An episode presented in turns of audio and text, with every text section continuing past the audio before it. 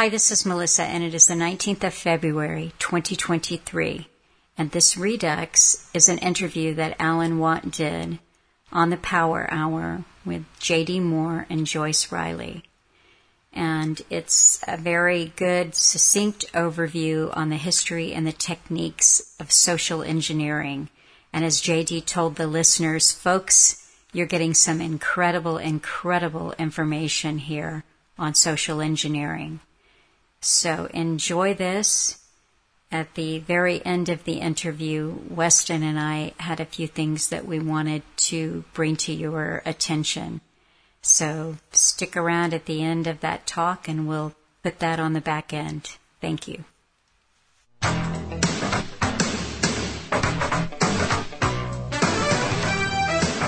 Welcome back to the Power Hour radio show. Ladies and gentlemen, it is eight minutes past the hour, moving to the second hour of the broadcast today.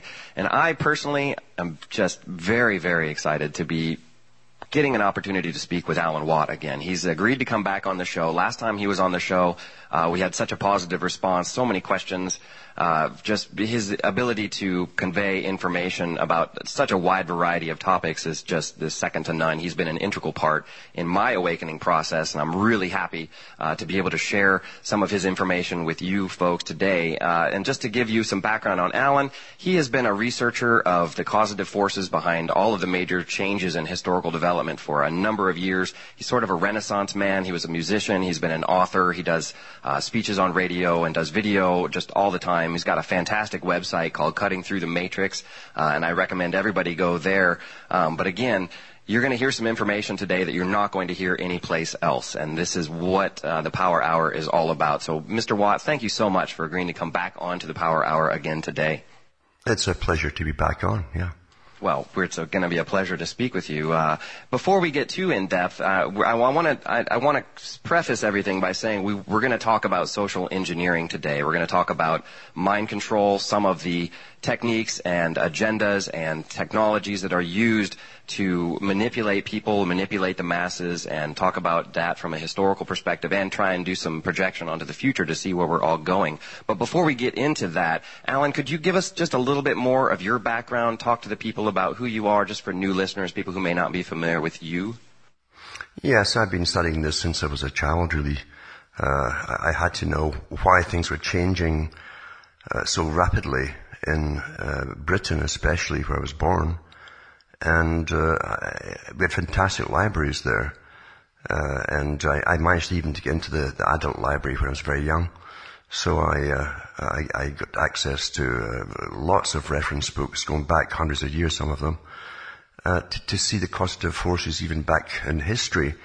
And I realized even at school that the, the, current histories we're having of the past were fake, they were false, they'd been changed. When the original books that were written at the time had vastly different informations in them and so on.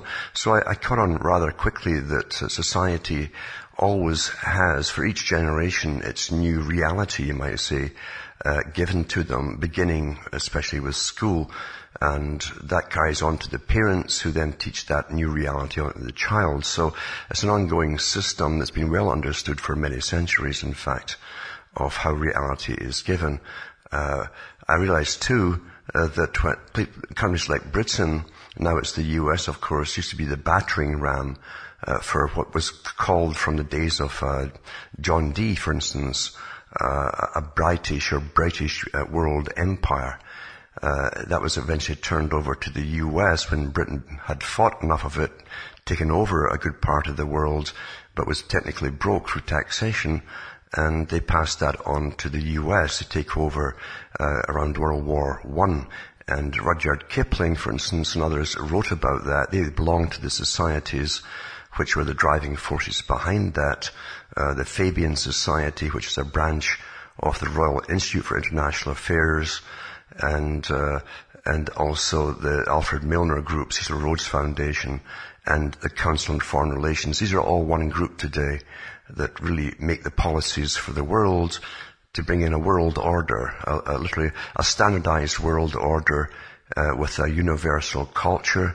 Uh, all uh, diverse cultures eventually have to be eliminated and changed into this universal uh, culture, but not just to, for, for peace on the planet, it's to create a more pliable population worldwide uh, for an elite to rule over and direct much more easily than they have in the past to do with, with even the possibility of any future rebellions. In fact, many of the big players who gave us our present culture that were of today and uh, of the recent past and, and the culture still to come, the changes still to come.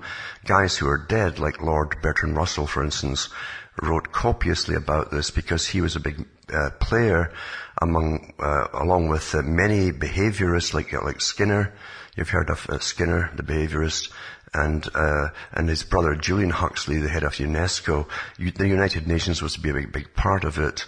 And eventually they were to start creating policies that would bypass governmental uh, discussion. That was done long ago. Government today is simply a technocratic government that does what it's told. And it's a big machine, you might say, with its policies already set in place.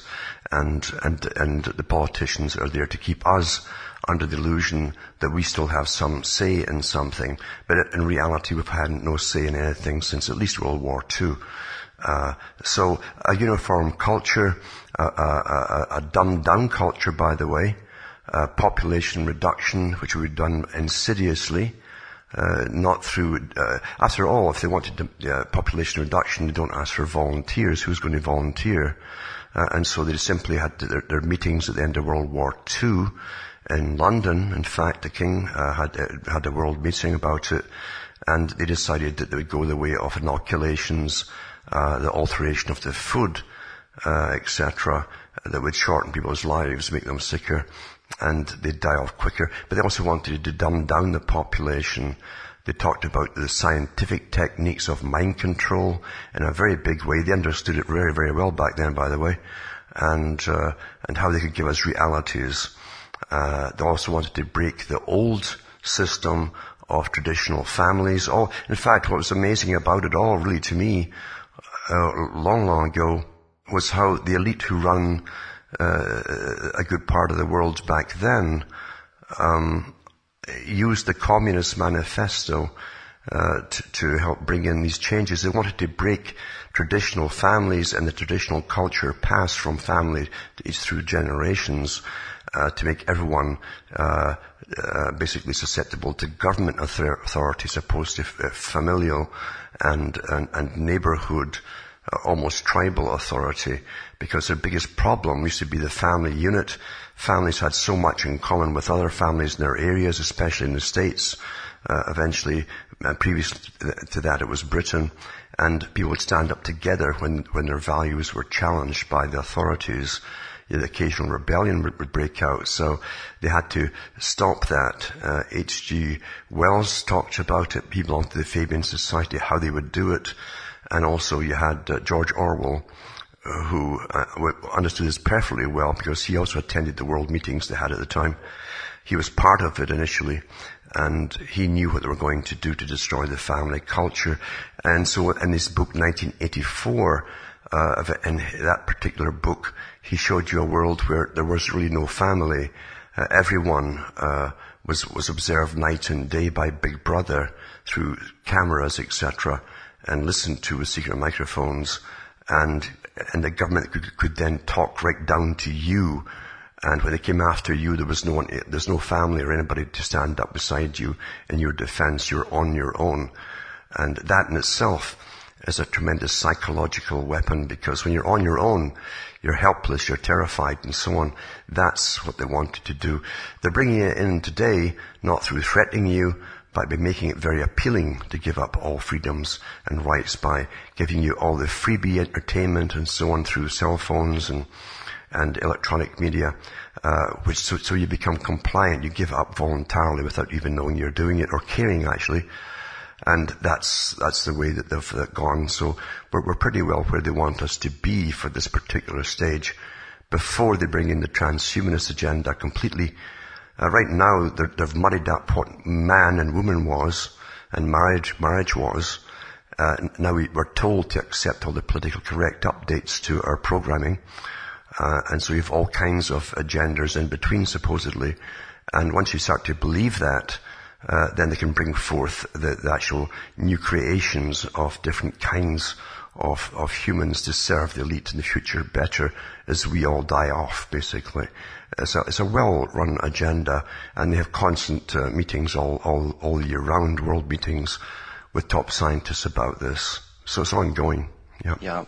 Well, you know, I'm really glad that you brought up the, the breakup of the family unit. I mean, we talked about the, the u- creation of a uniform culture, the dumbing down of people, the population reductions. Now, these are all aspects of social engineering. I'm curious about when the first instance of social engineering really was, who who kind of got this ball rolling, so to speak. And I, the reason I'm glad you brought up the breakup of the family unit is because we had a guest on Leslie Abbey yesterday who had a video called Buffalo Nation, which was looking at the Lakota Sioux, and this was a fantastic uh, kind of a spotlight put on a small sect of our population here in the country, uh, where a clear agenda was driven in the late 1800s where they separated the Native Americans from their families. And they actually said, you know, it was to completely dissolve their tradition to make them not able to be a family anymore. And I think that that's a really salient point, and I'm glad you brought that up because we see evidence of it all around us. But if we could get back on the subject of uh, the kind of the birth of this social engineering, uh, and and just maybe give a broader definition of social engineering for anybody who may not understand uh, how that it, uh, what it looks like as an agenda, if you could, sir. Well, social engineering begins with with uh, uh, this first of all, even ancient times, by the way. this was done occasionally by different people in Persia, countries they conquered, where you'd separate the child from the parent, basically and you'd turn, you'd indoctrinate them uh, with a new philosophy, uh, and, and, and, so the children would turn against their parents. They even have bits of that in the Bible, of course, because it's been done before. And it's not a new thing at all. We saw the same thing in the communist uh, revolution, where uh, children were taught a whole new philosophy of life, and they're taught to actually hate their parents as being obsolete and actually nasty to the progress of, of society as a whole. I apologize. I have to interrupt. We've got to take a four minute break. Uh, we're going to come back. I'm going to ask Alan about psychiatry and the new normal. We're going to talk more about mind control techniques and technologies being used for that going forward in the future. Keep it right here with Alan Watt. My name is JD Moore. I'm with Joyce Riley. This is the Power Hour radio show. We'll be back in four minutes with Mr. Alan Watt. Keep it here. Welcome back to the Power Hour radio show, ladies and gentlemen. It is 24 minutes past the hour. We are picking up our discussion with Mr. Alan Watt. The website of interest for you today is cuttingthroughthematrix.com. There is so much information on there. I totally recommend everyone going and checking out the uh, deprogramming videos because, uh, as I said, Alan has been a integral part in my awakening process.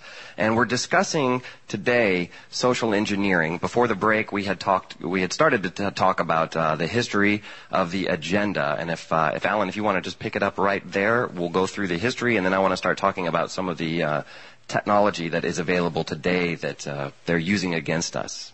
Yes, you, will find that they really went into big time uh, in the 60s, that's when they really launched the, the full-scale attack, you might say, to separate the generation from a, another generation.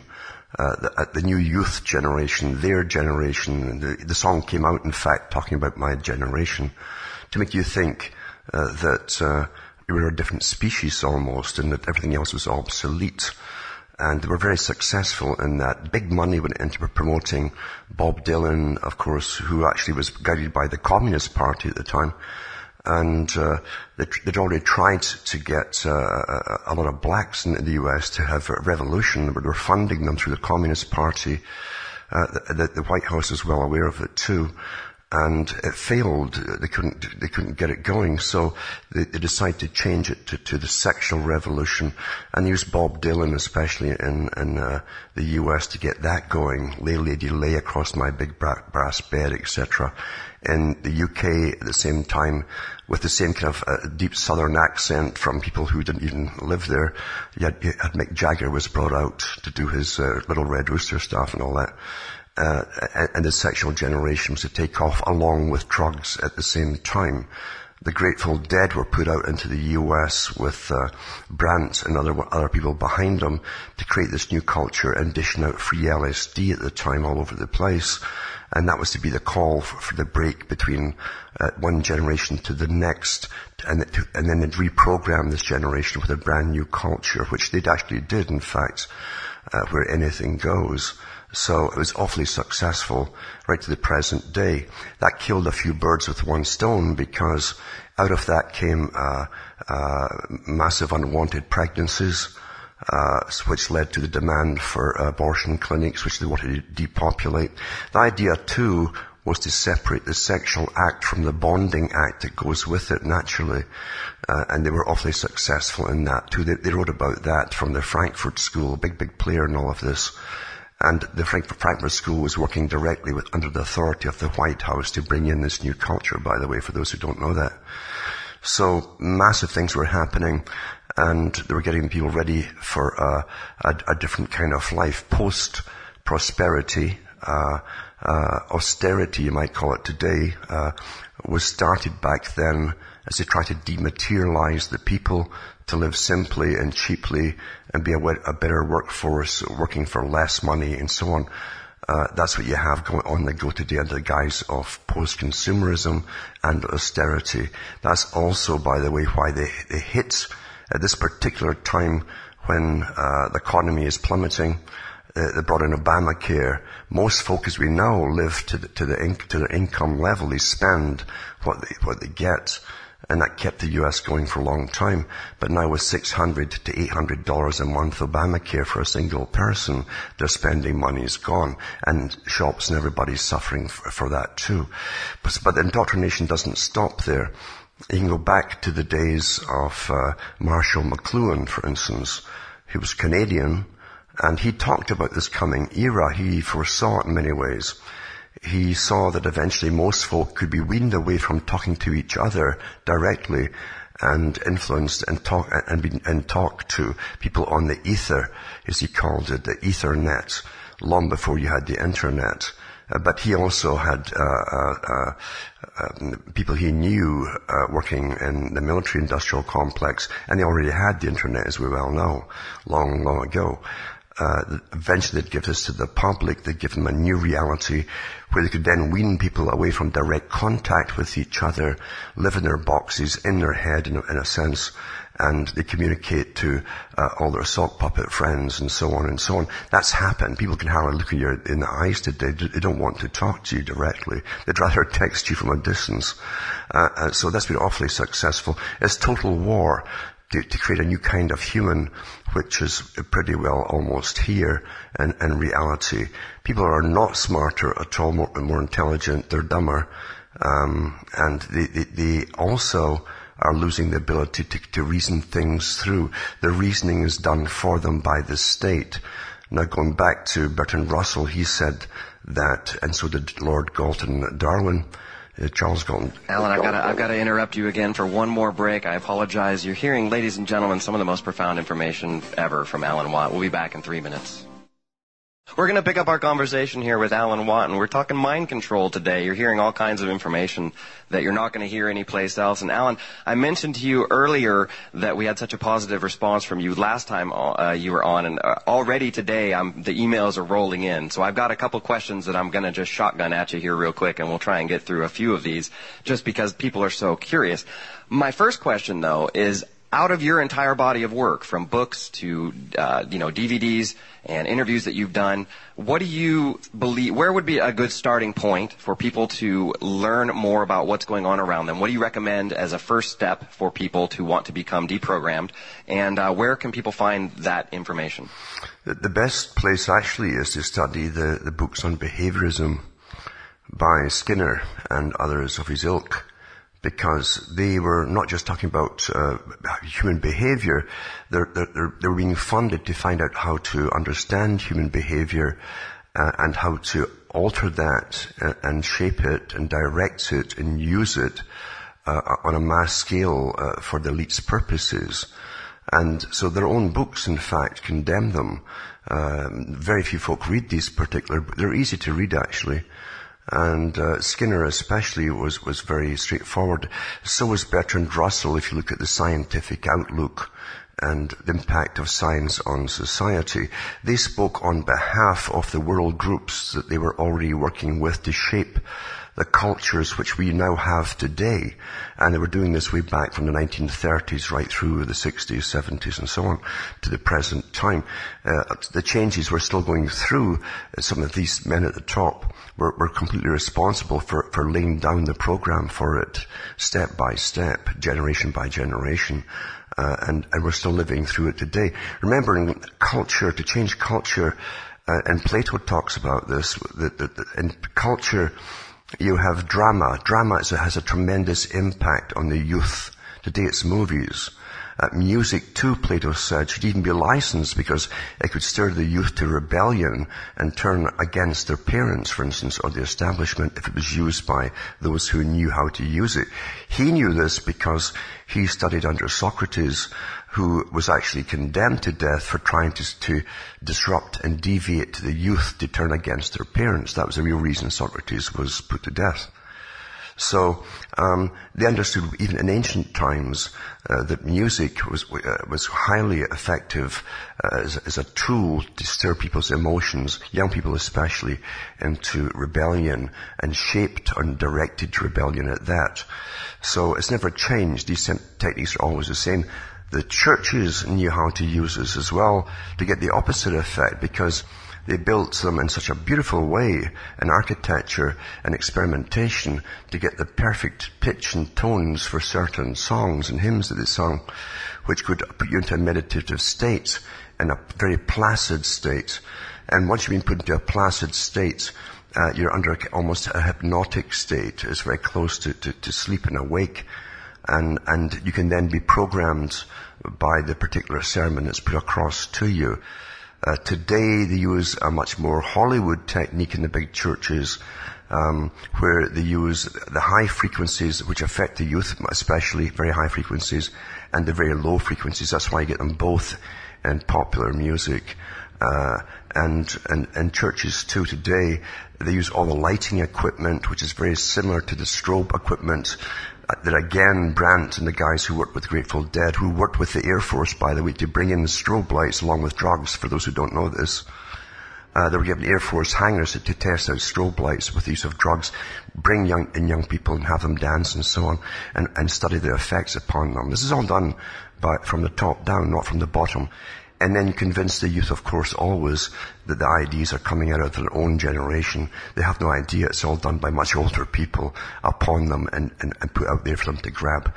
But um, so churches are, are, a big part of it too. If you watch televangelists, especially, I have to I have to interject here because I was a music major in school, and I'm I'm I'm struck by the fact that you just mentioned the music in church because I can only imagine what it would have been like to be in a you know a Gothic uh, cathedral back in the day, and the first time you hear something like Palestrina, you know, where they have separate choirs, multiple voices, it would have just been I mean, overwhelming would be an understatement to say. I mean, just uh, if, and if people haven't heard Palestrina, just do a search for him, start page, and listen to some of the music and understand that this was, you know, happening at a time when we were going from Gregorian chant, uh, very mono, you know, tonal, to this multiple tone, just high frequencies and low frequencies, and just majestic music and languages that you know the natives really didn't speak, uh, would have just been overwhelming. Uh, and I just wanted to point that out that I, I fully understand what you're saying, and I think think Palestrina. Yes, was... literally created in their minds uh, and, and, their whole being for that time uh, uh, that you were as close to heaven as you could be.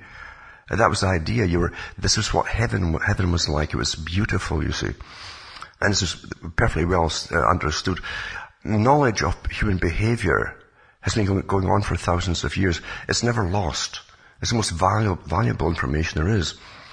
And governments down through the centuries have always acquired this and made sure they had copies of different studies across the world right up to the present time. And today it's pretty well perfected. They know exactly how we tick, how we think, how to we arrive at conclusions. And in fact, most of us don't come up to our own conclusions. Uh, we're guided to our conclusions with scientific technique today. Yeah. Well, and I want to talk a little bit about you know, this dialoguing to consensus that we see through the media. It seems like every, you know, you can turn on the supposed two-party system TV channels and, you know, they're all dialoguing to the same consensus just from different points. You're really limited on, uh, you know, what, what the alternative choices might be because you're never presented with any of that. So how does media and the new media play a role in keeping us in this state of stasis, so to speak? Again, it's perfected. Uh, back in the, in the 60s or 50s, actually, uh, Bertrand Russell, again, one of the biggest players in all of this, uh, and funded by the British government and the US government, and working with United Nations to bring in the culture, uh, he said that um, it was very easy to give people their opinions by science. He called it scientific technique, and uh, we work very much like computers in a sense. And a good computer programmer should know the answer fed into a computer uh, before it works out on the computer. A computer has a logic. We have a logic. And uh, it has a program, the, the, reasoning program. It will follow the logic. And so you're given a particular question, or, or, or, or subject, or answer, or question, and you, will, you, will, you can be guided uh, by knowing your logic uh, and your reasoning, uh, and you'll be guided to the answer. And that's what neuroscience today is all about. Neuroscience uh, has psychology, behaviorism, and all of these things, and even how the electronic synapses in different parts of the brain work to bring you to the conclusion they desire. It's a perfected science already.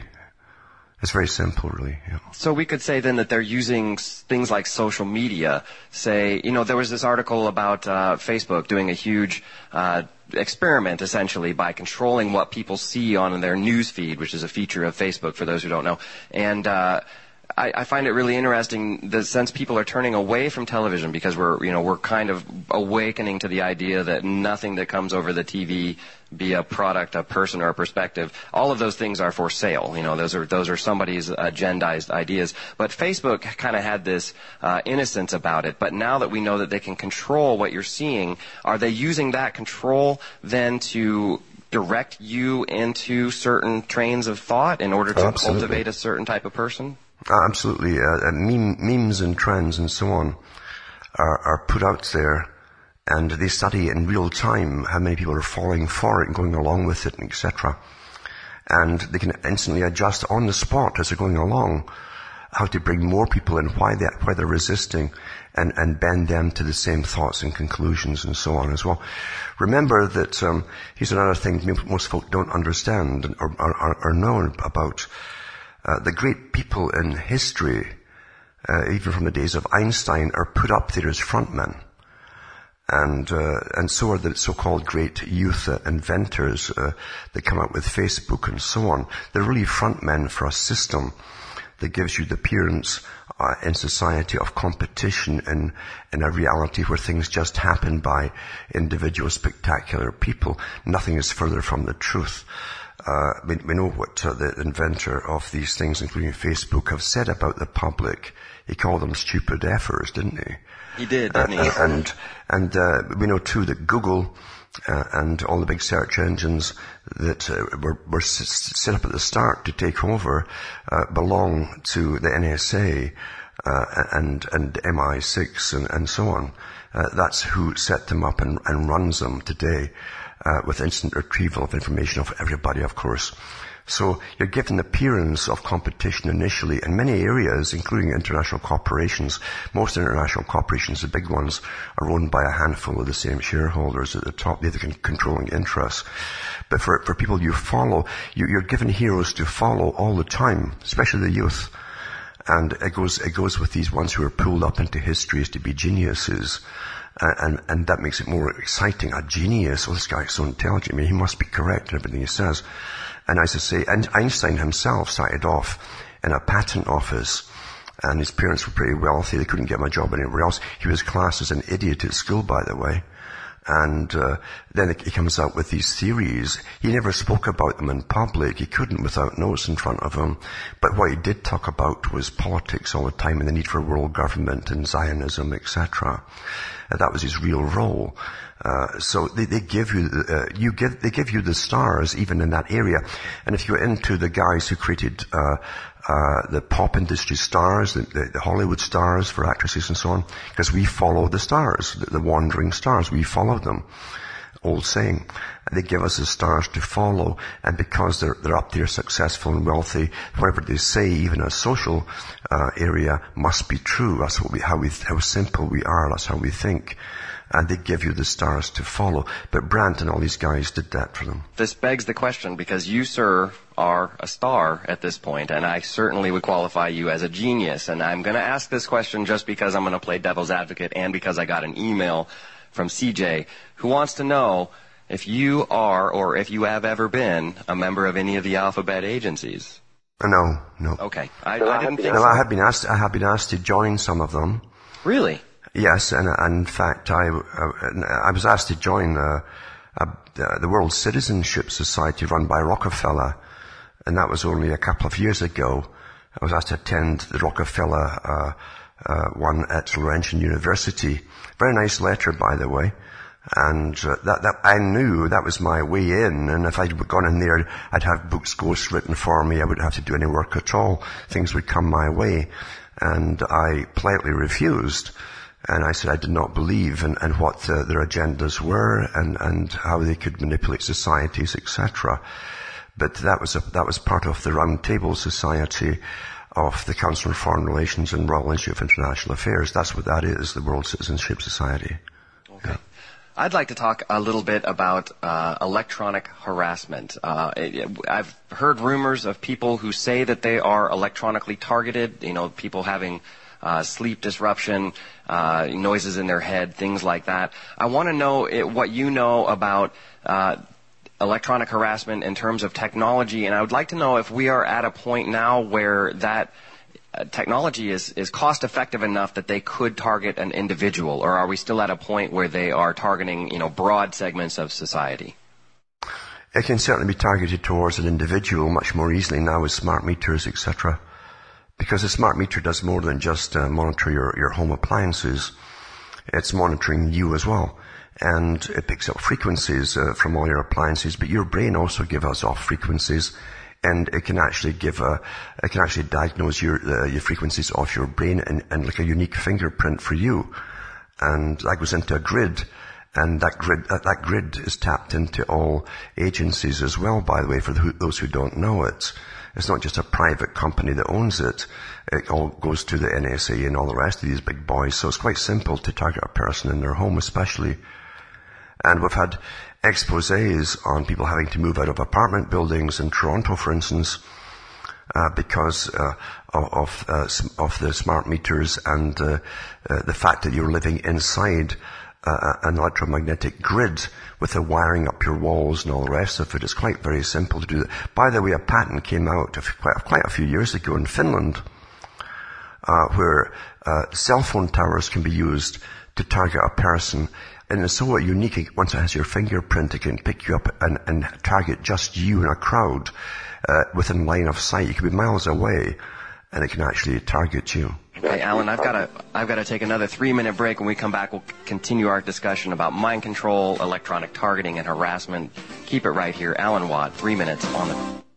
Welcome back to the Power Hour. Thank you so much for joining us, caring about your world today. Alan Watt is our guest. Uh, full information, full board of information here, and I do thank you all for joining us today. I'm sure you glad, sure you are glad that you tuned in also. Uh, Alan, I'd like to ask you about voice to skull technology. I've seen the black box that is used for that, and I have seen the evidence that it is possible to do it. How prevalent is voice to skull, and how might we be getting that without our knowledge? It's a very old technology. In fact, it was Alexander Graham Bell who worked on it. In fact, so did his father before him.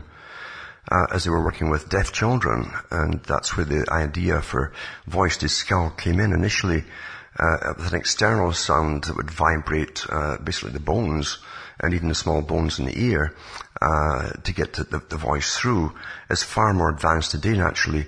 And we had out in the open and mainstream a few years back there, not long ago, in New York City, uh, some advertisers were putting them up on uh, some of the, the blocks there, uh, some of the towers, and, and targeting people in the streets. They, they, warned them in advance, you may hear a voice in your head directing you to go into this store, buy this, buy that, and so on. And that was a trial balloon to see if there had been any outcry from a public. And by now we're so dumbed down, a lot of folk simply accepted it. So it's very old technology. However, the CIA were using this technology back in the 50s and uh, Dr. Begich, in fact, I, don't know how he, I, am not quite sure about him yet, but uh, uh, he came out on the Wendy Mesley show in Canada uh, years ago uh, with tablefuls of these little handheld devices the size of a, a TV remote converter, uh, or, a packet of cigarettes, in fact. And he told Wendy to, to stand in the, middle of the room with her back turned. Uh, on, this is live uh, CBC television, Canada, the main uh, government station. And he pointed at her and he says, what do you hear? She had music in the middle of her head. This is a more advanced technology. And he said, just, I could just as easily have put thoughts in your head. Now, putting thoughts or thought, thought insertion would have you committed as a schizophrenic in society. And God knows how many people have actually had that done to them and ended up in, in a psychiatric unit. But he had tablespoons of this, and, and he said that this was used, it's all obsolete, he said, this was used by the CIA in the 50s and the 60s. And by the way, it had to be solid state a microcircuitry even back then. Whatever they present to the public in a technological uh, way is obsolete technically. They're always a way advanced of what they tell you they're working on, or this is the latest. And Begich also went across to uh, the European Parliament, uh, that was broadcast over there because some of the parliamentarians thought that some of this technology was being used on them when they got up to speak. Uh, and he demonstrated some of his equipment to them. He, they could actually make you nauseous, in fact, or make you even vomit when you try to start speaking. And, uh, uh and or simply make your mind a blank or, or give you uh, words that weren't yours until you're talking gibberish. This is very old technology, and and uh, now of course they can actually put something in the size of a ring you'd wear on your finger uh, and do it to you at a, at a great distance. Yeah. Wow. I had another uh, question from a listener that I think we need to ask about. Um, we were talking now about electronic harassment. Uh, my friend Jeff would like to know about uh, physical harassment uh, through vaccine technology and the calcification of the pineal gland. Do you have any thoughts on any of that, sir? Oh, there's no doubt uh, biochemistry is way more advanced. Like all, you understand there are three levels of all sciences. From professorship down at university is the lowest level of science.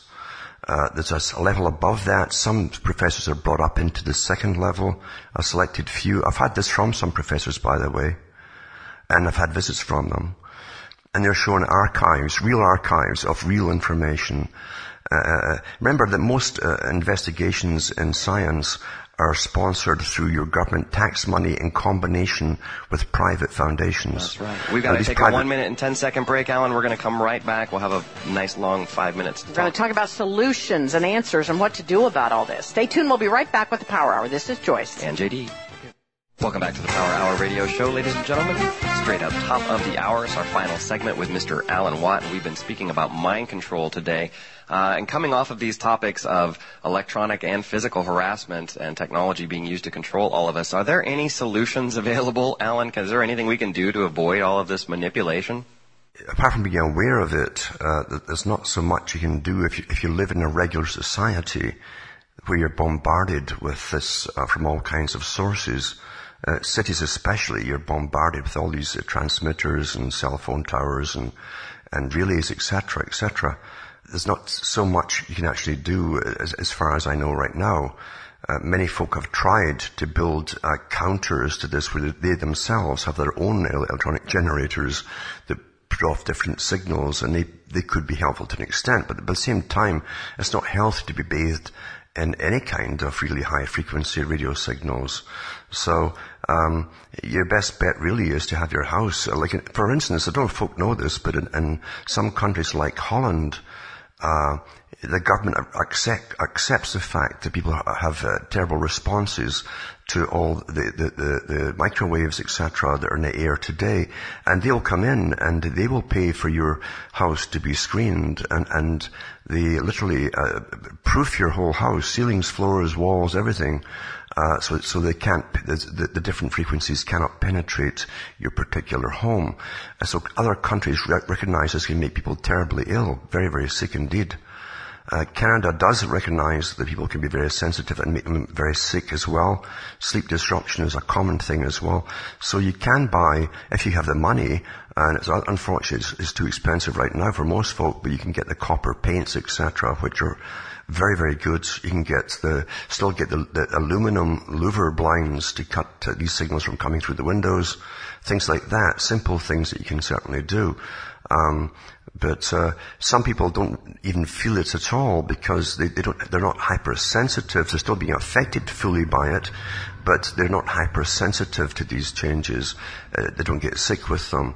Others get terribly sick, even with the small ones. But we have over 750,000 new frequencies that don't exist in nature going, passing through our cells of our body every day uh, in this modern day and age and uh, the technotronic warfare that Brzezinski talked about in the 1970s was already established as being workable. And I've, and I've got some of the talks from the, the, guys who worked on it back then, in fact, top scientists who admitted they could actually alter behavior back in the 70s by different frequencies and so on. Um, it's very far advanced. Uh, but if you can possibly proof your house uh, or your room or apartment building from it, don't use Wi-Fi at all of any kind. Uh, make sure you're directly plugged in if you use the internet at all into your modem, uh, hardwired into it, uh, and get away from all this wireless stuff because it, it will make you terribly sick. But again, too, we're being forced into a system. This is the key to it. Not forced so much, we're coerced into it, but most folk go into it willingly because if they think of all the benefits they can get from being on the internet. Personally, I wouldn't, I've said this years ago, I wouldn't touch the internet at all unless I wasn't putting information out. And that's the only reason I came out, in fact, was to put this information out in the first place. It was time to do it. Um, I hear so much nonsense. Well, I, I think that's a really important point too. The the idea that we are going to be lulled into this by by complacency and by the fact that they're going to present it to us as uh, convenience, and that seems to be the boat that everyone's in. Alan, I want to ask you your, a final question about uh, this idea of deprogramming. You you know we're all kind of bent on the idea that we can deprogram everybody, but what would a world full of deprogrammed people look like? What's the best case scenario going forward? It would be uh, uh, tricky initially because a deprogrammed people, uh, once again, without, uh, uh, uh, people don't realize how their culture has been broken and destroyed. Without a common culture, you could have a bit of chaos initially until a common one was established against. In other words, a common one means simple. It's like a tribal system in any country, in any era. You, you, you know what the taboos are, your tribal laws are, and you know what's right and wrong. And then you, that's how you can go forward and, and, work together as a people. They would have to get this new culture one, uh, back again. So fascinating, Alan. I apologize. We are out of time. We've been talking to Alan Watt. Everyone go to the website, cuttingthroughthematrix.com. Okay, so that was the interview, and Weston and I were talking to each other after we had listened to this, independent of one another, and I was telling him that I had learned and just doing a little bit of research on Stewart Brand because to me he was just such an interesting character. It's obvious he, he has this military training. He went to a private school, Phillips Exeter, which is a, a very you know East Coast establishment school, and then he went to Stanford, studied biology, and there was not a war going on in 1960 that he just joined the military and got his two years of training there and then immediately went from there to San Francisco and participated in a legal, a legitimate study on LSD, and that was it. it. That he took off from there, and he's been called the Johnny Appleseed of LSD distribution. Um, he was very, very instrumental in the shaping of the internet as we know it.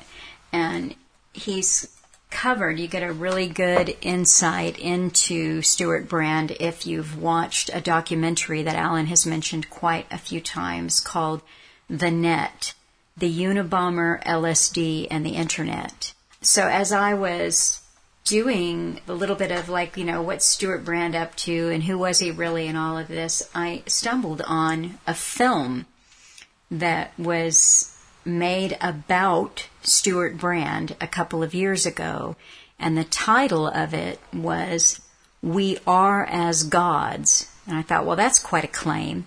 But evidently it's based on a quote that Stewart Brand said about himself, and that was, We are as gods, so we might as well get good at it. And Weston used that in the Purpose Made People clip that Total just control. went up. Total, Total control, control yeah. So I was telling Weston this. I said, "What? Can you imagine this?" And he said, "And so the latest thing that Stewart Brand is pushing is recreating extinct species by you know taking the DNA and basically recreating them." And that's like Jurassic Park. Yeah, Jurassic Park, exactly. So anyway, tell everybody what you learned uh, about Stewart this week. So I was re. Well, actually, I had read for, in full for the first time the 2010 Rockefeller Foundation report Scenarios for the Future of Technology and International Development. Because Melissa had read it a couple of weeks ago and had brought to my attention that the hack attack scenario is actually quite similar to what we're living through now, and they even brought up tainted vaccines and so on, and now people are losing faith in the medical establishment in that scenario. And so it's not just a lockstep, because everyone talked about the lockstep scenario, because that's the pandemic scenario where we have to go into lockdown, and China, you know, is, is such a great model, and they, they should they. I realized, and so it's the reason why I read that was because I realized that well, if those two scenarios all were relevant to the future, what about the other two? They're probably all relevant to the future. And sure enough, you had the scenario "Clever Together," which mentions in 2015 there's going to be a climate agreement that all the nations are going to come together and just decide you know, how how they're going to limit emissions or what exactly they're going to do. And that actually happened in real life. It's called the Paris Climate Agreement. And so that was in 2015. And remember, this report didn't come out in 2010. And then you had the Smart Scramble scenario, which talks about how there's going to be, you know, uh, basically isolated pockets of people trying to come up with sort of uh, ad hoc solutions, you know, uh, here and there because nations are starting to, you know, become more protectionist because they don't, you know, they don't want to be because they because people hate globalism. Basically, it's a push pushing back against globalism. And so that was that smart scramble scenario, and it talks about how you know there's going to be biolabs that do legitimate work, but also but also on the side, you know, create uh, bioweapons.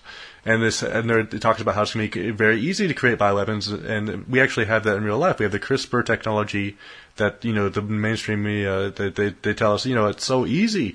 Even a graduate student you know could in biology could use the CRISPR to uh, genetically modify some organism. So all the things that basically all the, this this is a very insightful report on the future, and one of the external experts of the report is Stewart Brand.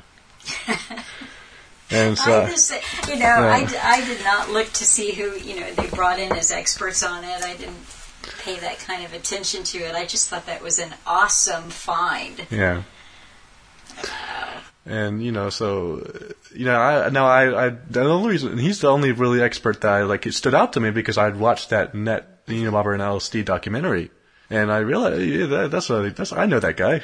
You know, when I saw his name, and I think, um, and then of course you you brought up he's big into greening and recreating species, and he's uh, right now, and uh, one of the the big concerns of that, not just that think tank for support, but think tanks in general, including the WEF, if you read their reports, their biggest, their top thing is climate mitigation and adaptation and what are we going to do about climate change? That's like the big agenda. And, Alan's talked about this repeatedly, so, you know, I don't need to emphasize it too much, but if you, I mean, just, just re- go out and read, you know, some of the reports on the future and what they're worried about, the global risks, or, you know, the, with the, or like even the strategic, uh, you know, plans that the military has come out with, the um, the strategic change report. They also talk about climate change and the increasing severity of natural disasters and and uh, all these other issues and uh, increasing uh, pandemics, plagues coming out. You know, all these different things and famines and floods and droughts that are going to happen in the future. And so this is, uh, and of course, Stewart Brand is uh, you know one of these people who's been involved. He's, he's, he's an expert supposedly, even though he's really just been peddling you know, as, as far as like his wiki page would have you believe, he's just peddling LSD and you know, and and uh, you know, hanging out with futurists, you know. But well, if you I mean, Yeah. when you really get into him, you realize that this character is considered a guru by a lot of the players in Silicon Valley. And when I was looking into him again this week, uh, he, one of the things that he was behind was the Whole Earth catalog. And it just looks like this big, thick hippie, like Sears Roebuck catalog for hippies or something. But I, I saw that it was described as the paper form of Google search. Uh, like a Google search engine in paper form. And I, I don't know how often they published this, but it really was an amazing kind of ins- compendium of, of everything. Now, the way that when you hear Stewart Brand talk about it, he's all into people having control over the internet for their like open source everything and you know mm-hmm. it's for the people that kind of so it all sounds really good. And then you know whole earth catalog also had things like you know how to raise goats or or how to build your own fence. It was i mean it was kind of everything for the alternative lifestyle but again, it's looking at his background. It's looking at the early tests of, you know, the strobe lighting and LSD and all that he's involved in. And one of the things that, that, that Alan just said to JD in this interview that we were just listening to is that, because JD was talking about Zuckerberg and Alan said, yeah, you know, he called that, you know, he called everybody stupid effers. Mm-hmm. So they have total contempt for the people, you know, th- that they're set out for us to worship. But the key thing that Alan said is they are front men. So just as surely as Zuckerberg is a front man for the system, Stewart Brand is a, was at that time and still is a front man for the system. And one of the things that I stumbled on looking at him this week was a book that was published by um, University of Chicago Press uh, called from counterculture to cyberculture, and it was written by Fred Turner in 2008. And it talks about the internet, the World Wide Web, when it swung into public view in the mid 1990s, and this this whole kind of Wild West frontier idea that it was around that was around it at the time, and this group of people that were in Silicon Valley that were promoting it as you know it was technology for the people. And in this talk that Alan just did with JD, they're also talking about Marshall McLuhan.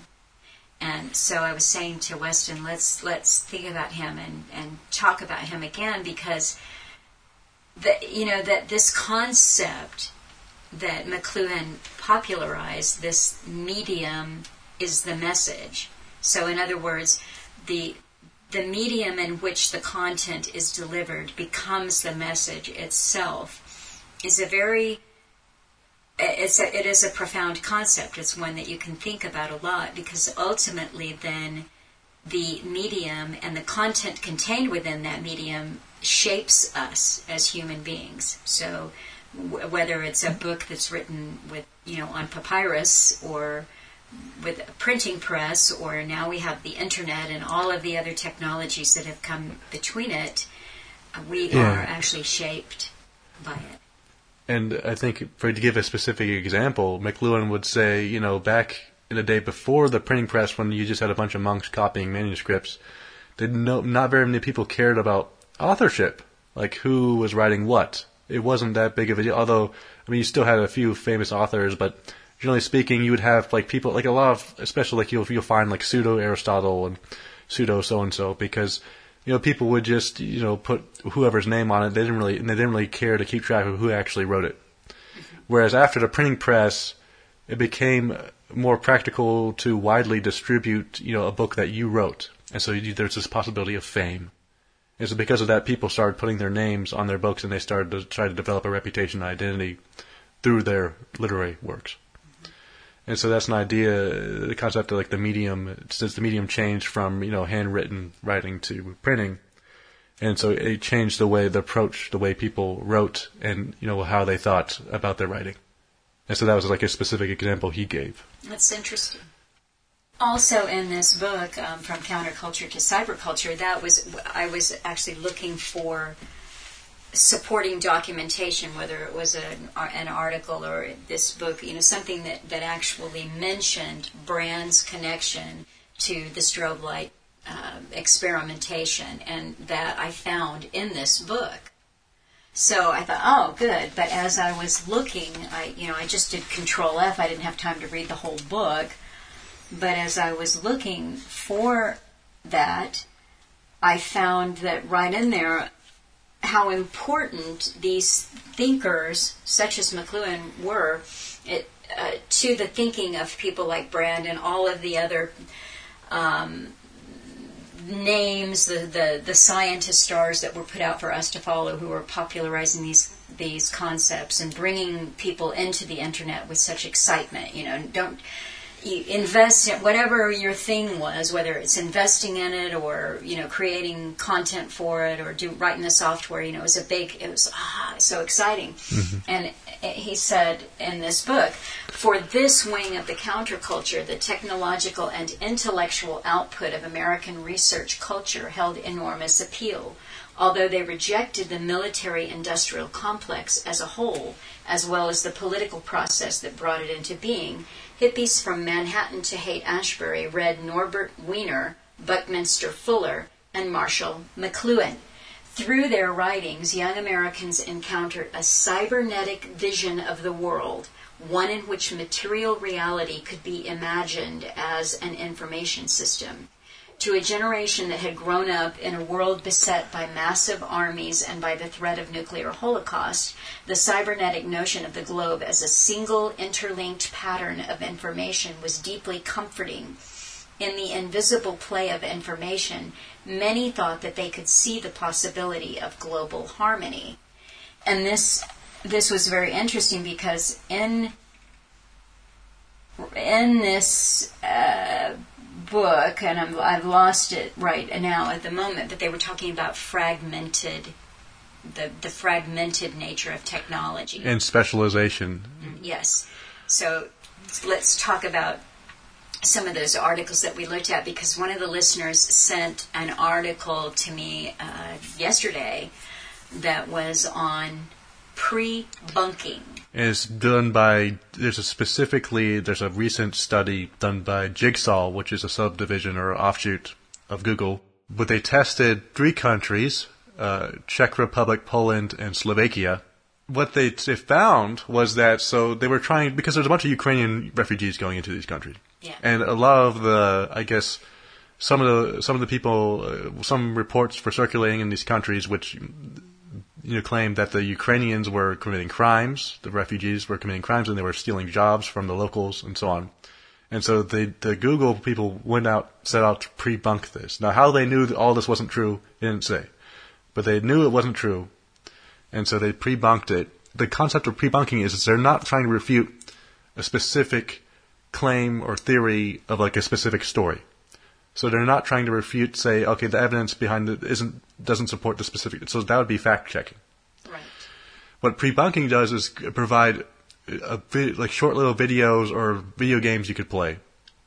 And there's another thing. I think John Cook of a university in Australia, I forget the name of the university, but, but actually designed one of these games. So that's another way, but generally it's videos or photos. Mm-hmm and they, they they just promote critical thinking and how to like identify certain biases and like how to be unbiased in your thinking which to my mind means you know just how to alter people's bias and alter ways people think about things in order so that they won't be susceptible they won't be open to some of these you know conspiracy theory quote unquote stories mm-hmm. um, these these uh, these stories which are covering things that aren't covered in the mainstream right. basically you know, if they're not being backed up, you know, why should you listen to it? And here's all these, and they have certain critical thinking skills where they, uh, basically, you know, work on your mind. They, they get your, you to start to, to think along certain patterns so you won't be open to certain information. That's the whole idea of pre-bunking. That's very interesting. And they're claiming it actually is less labor intensive than fact checking because you don't have to do all this research you have to look into all these specific incidents and come up with arguments against why the these people are wrong about this issue. So all you have to really do, don't matter. Right. All you have to do is, is is just put out information about how to think critically. and, how to you know uh, think properly, really. You know, Think properly. but they call it think cri- critically. Yeah. How to be critical of this of this misinformation or disinformation they would consider that's coming up. That's very. And so that they did that that specific test, and they were excited with the results. They said that it worked very well in Poland and the Czech Republic, but it, it didn't work that well in Slovakia. But the reason why they thought they they they, they suspect, I guess they haven't tested this hypothesis yet, out yet, but they suspect they didn't. They just dubbed it in Slovak. They didn't actually like specifically create a video that catered directly to the people of Slovakia, like the culture there and they were thinking that that might be why they just dubbed over, I guess, like a for the Czech version or the Polish version. They just dubbed it in Slovak and used the exact same videos, Interesting. and that might have been why it didn't appeal to them in that particular country. So they, and this is a huge move. The, the, the pre-bunking, of course, that's just one case of a study. They're really, uh, it's they've already got uh, different organizations out that are doing it already in the U.S. and many other places. One of them is called the Reboot Foundation. That's actually in France, but their but their website's all in English, and apparently they're targeting the U.S., which is interesting. But uh, yeah, so there, that's just one organization. There's a university, like I said, there's a university in Australia. I wish I wish I wish I remembered the name, but but there's a guy named John Cook there that's that has been designing games designed to pre-bunk. So I don't know. Is there anything else in that talk that we wanted to address? Anything on? The electromagnetic sensitivities. Alan talked about how you there's not really much you can do about it except you can maybe paint your home with a copper paint and sort of proof it that way. But that's only if you can afford it, which mm-hmm. you know, would be very expensive. Or you can move. one of the things Yeah. I think what got that conversation going was they were talking about voice to skull. Joyce asked him mm-hmm. about voice to skull technology, which at that time, 2013-14, um, that had been introduced as a fun way to deliver advertising straight into your head, and it works by vibrations on the bones in your ear. So that's Well, that's the old-fashioned way of doing it that Alexander Graham Bell and his father uh, came up with. Alan said, "I have not looked into that, but he he said also in that talk that they've got even more advanced stuff now." And he's talked about a, a tower in or a patent in uh, Finland, where they could introduce thoughts in your mind through low low frequency. low microwave frequencies. They could actually like you know shoot a thought, you know, uh, intercept a thought and then shoot it back to you. And what, what was interesting to me, just trying to dig into it a little bit with limited time, was how little there was out there. You know, there was the first round of kind of PR mm, articles about it, and then you there was some weird thing that came out for, in 2008, which was actually before the the advertising, saying a weird thing happened that the military pulled down their page on their website on voice to skull technology. And then, as some kind of strange psyop, I actually saw that exact same article, same wording, everything about it, but given different dates on different magazines. I saw it on a magazine that, was published in 2015 and again in 2018. The same exact wording, the same images that were used. So it's it's the same thing, uh, you know, like with the microwave technology. I was thinking about harms that can actually be caused with that um, and 5G. But you're unfortunately left with very little verifiable research, you know. Yeah, and there's still only a few countries, like Holland was one that Alan brought up. I know Switzerland also banned Wi-Fi in schools at one point, but it didn't last long, and they brought Wi-Fi back to the schools. So even they are not, you know, exempt. Yeah, From I the mean, I- Wi-Fi. I, I did find some documents that went country by country to show how each country was dealing with it and what you know there are there are countries particularly in Europe that are saying a school can't b- be built any closer than X amount you know distance from a, a tower mm-hmm. or a Wi-Fi transmission to the actual school ground the playground but there, there's very little that legitimizes it. And then you get into, I mean, you know, Barry Trower is one that Alan has linked to a time or two, but it's, it's fascinating information about microwave technology. But then I saw the latest interview that he was doing with Reiner Fuellmich, and uh, you know that after an hour he went into the, his whole background as basically a you know the, the spy craft, spy trade that working with MI5 and so forth, and then you It- just The whole thing reminds me of the same issue that you have with chemtrails. yeah Like there's very little information, even though all tons of people have witnessed it and going on, and uh, there's, actually very little information about exactly how it works and what's actually happening, what's actually being sprayed. Um, and, and you get these occasional uh, handouts from the government, like the on the like I mentioned on dynamic independence uh, this past week.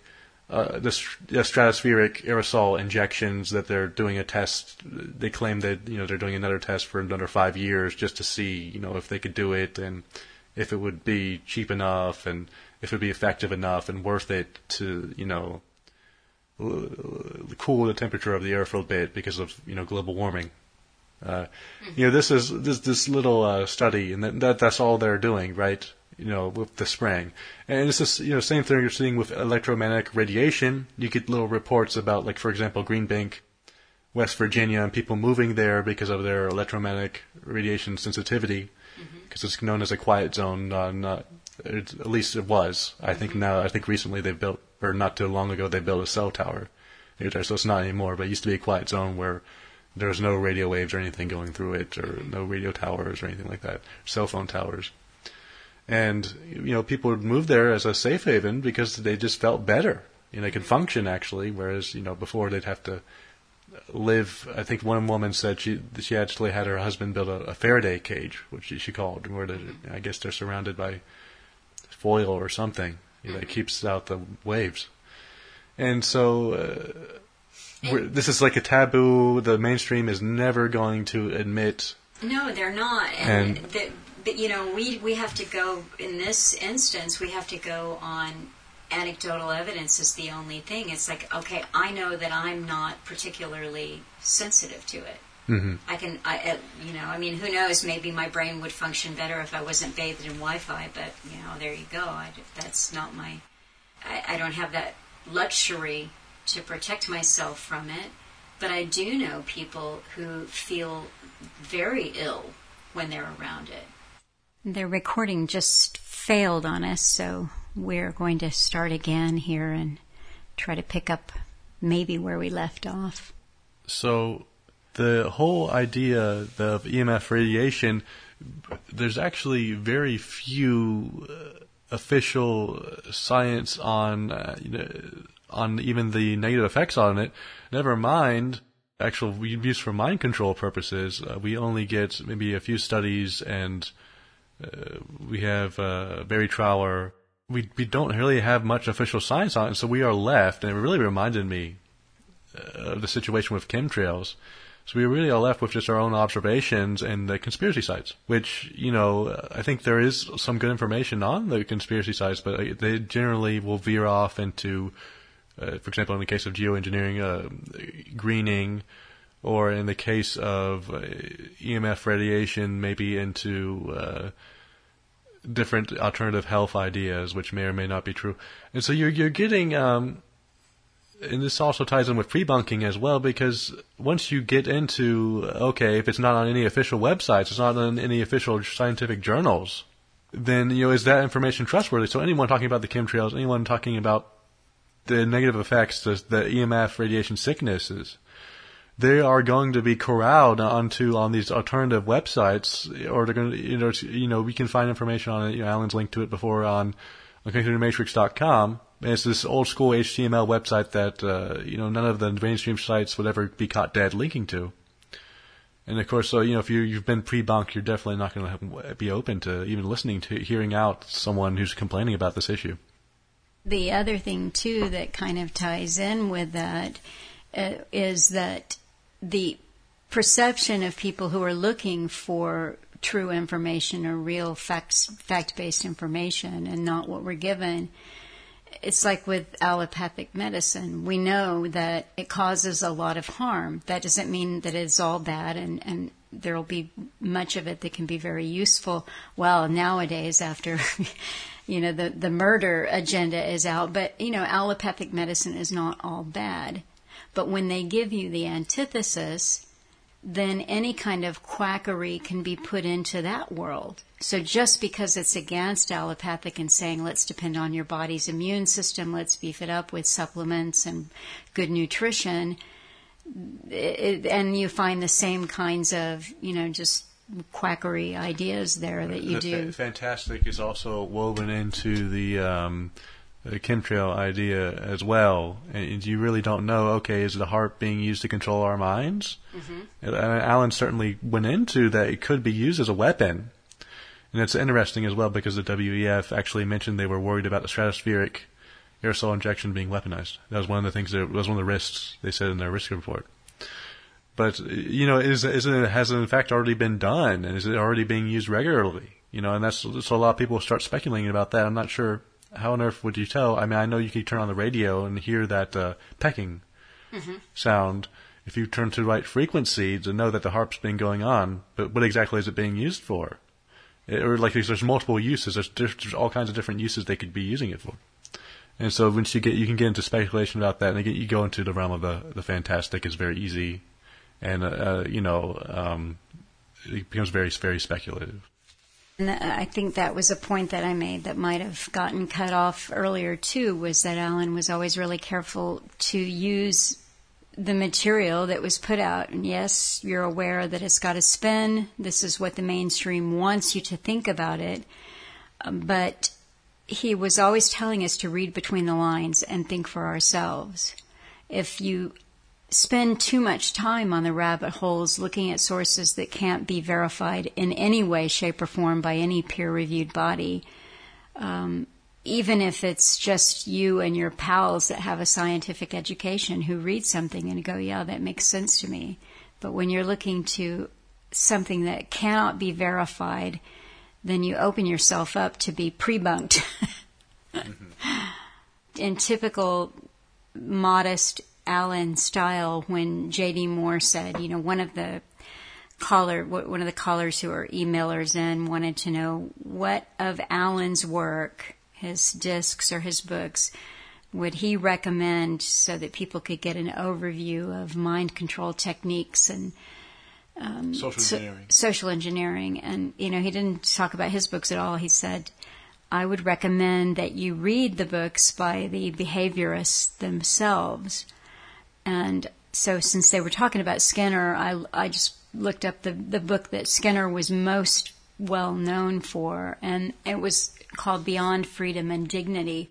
Just the way that Wiki described this book is a very good way of looking at how the experts, the scientists are presented, that we follow them to our detriment. It says Skinner argues that entrenched belief in free will and the moral autonomy of the individual, which Skinner referred to as dignity, so that's your autonomy, that's dignity, hinders the prospect of using scientific methods to modify behavior for the purpose of building a happier and better organized society. So that's it in a nutshell what Alan showed us countless times is that your freedom and your dignity do not matter in this world of you know scientific socialism what matters is their idea of a happy and better organized society is one that is using scientific methods. You don't need to hear that from Alan Watt. You can just get it straight from the behaviorists. That's right. And that's probably the reason why he brought that up in the in the talk. You know, the reason why he said, you know, you don't you don't have to read my stuff. You just you just read their books, and they'll tell you that they're they're using scientific methods to, to alter you. And which is which is Alan's very clever way of saying in half a second what we just spent ten minutes saying, which is you know, see, Alan would know if you just go around saying, well, Alan Watt said in Alan Watt's book, you know, and, and Alan always went to the source, to the dusty old books, to the the men who and women who planned and implemented this agenda and said, let's take it straight from the horse's mouth. And even though they didn't always state things straightforwardly. Like, yes, everyone's gonna be. We have a completely totalitarian controlled, scientifically controlled society. They may not have stated some things so straightforwardly, but they always, if you read between the lines, there, there's all like you, the implications of what they were saying were basically you couldn't have freedom and dignity, or you couldn't, or there couldn't have you know a population of eight billion people. There was just wasn't going to be because you know wouldn't be sustainable or whatever.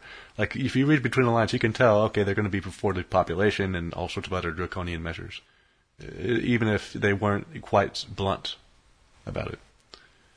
I think that we'll leave you with a couple of clips of music. Um, JD and Alan were speaking about music that was used in churches, the Gregorian chant, which is kind of a monotonal music, and the the music of Palestrina, who introduced incredible harmonies, but not just harmonies. Sometimes you'd have maybe four choirs presenting a piece of music in a in a cathedral, so you would literally have surround sound.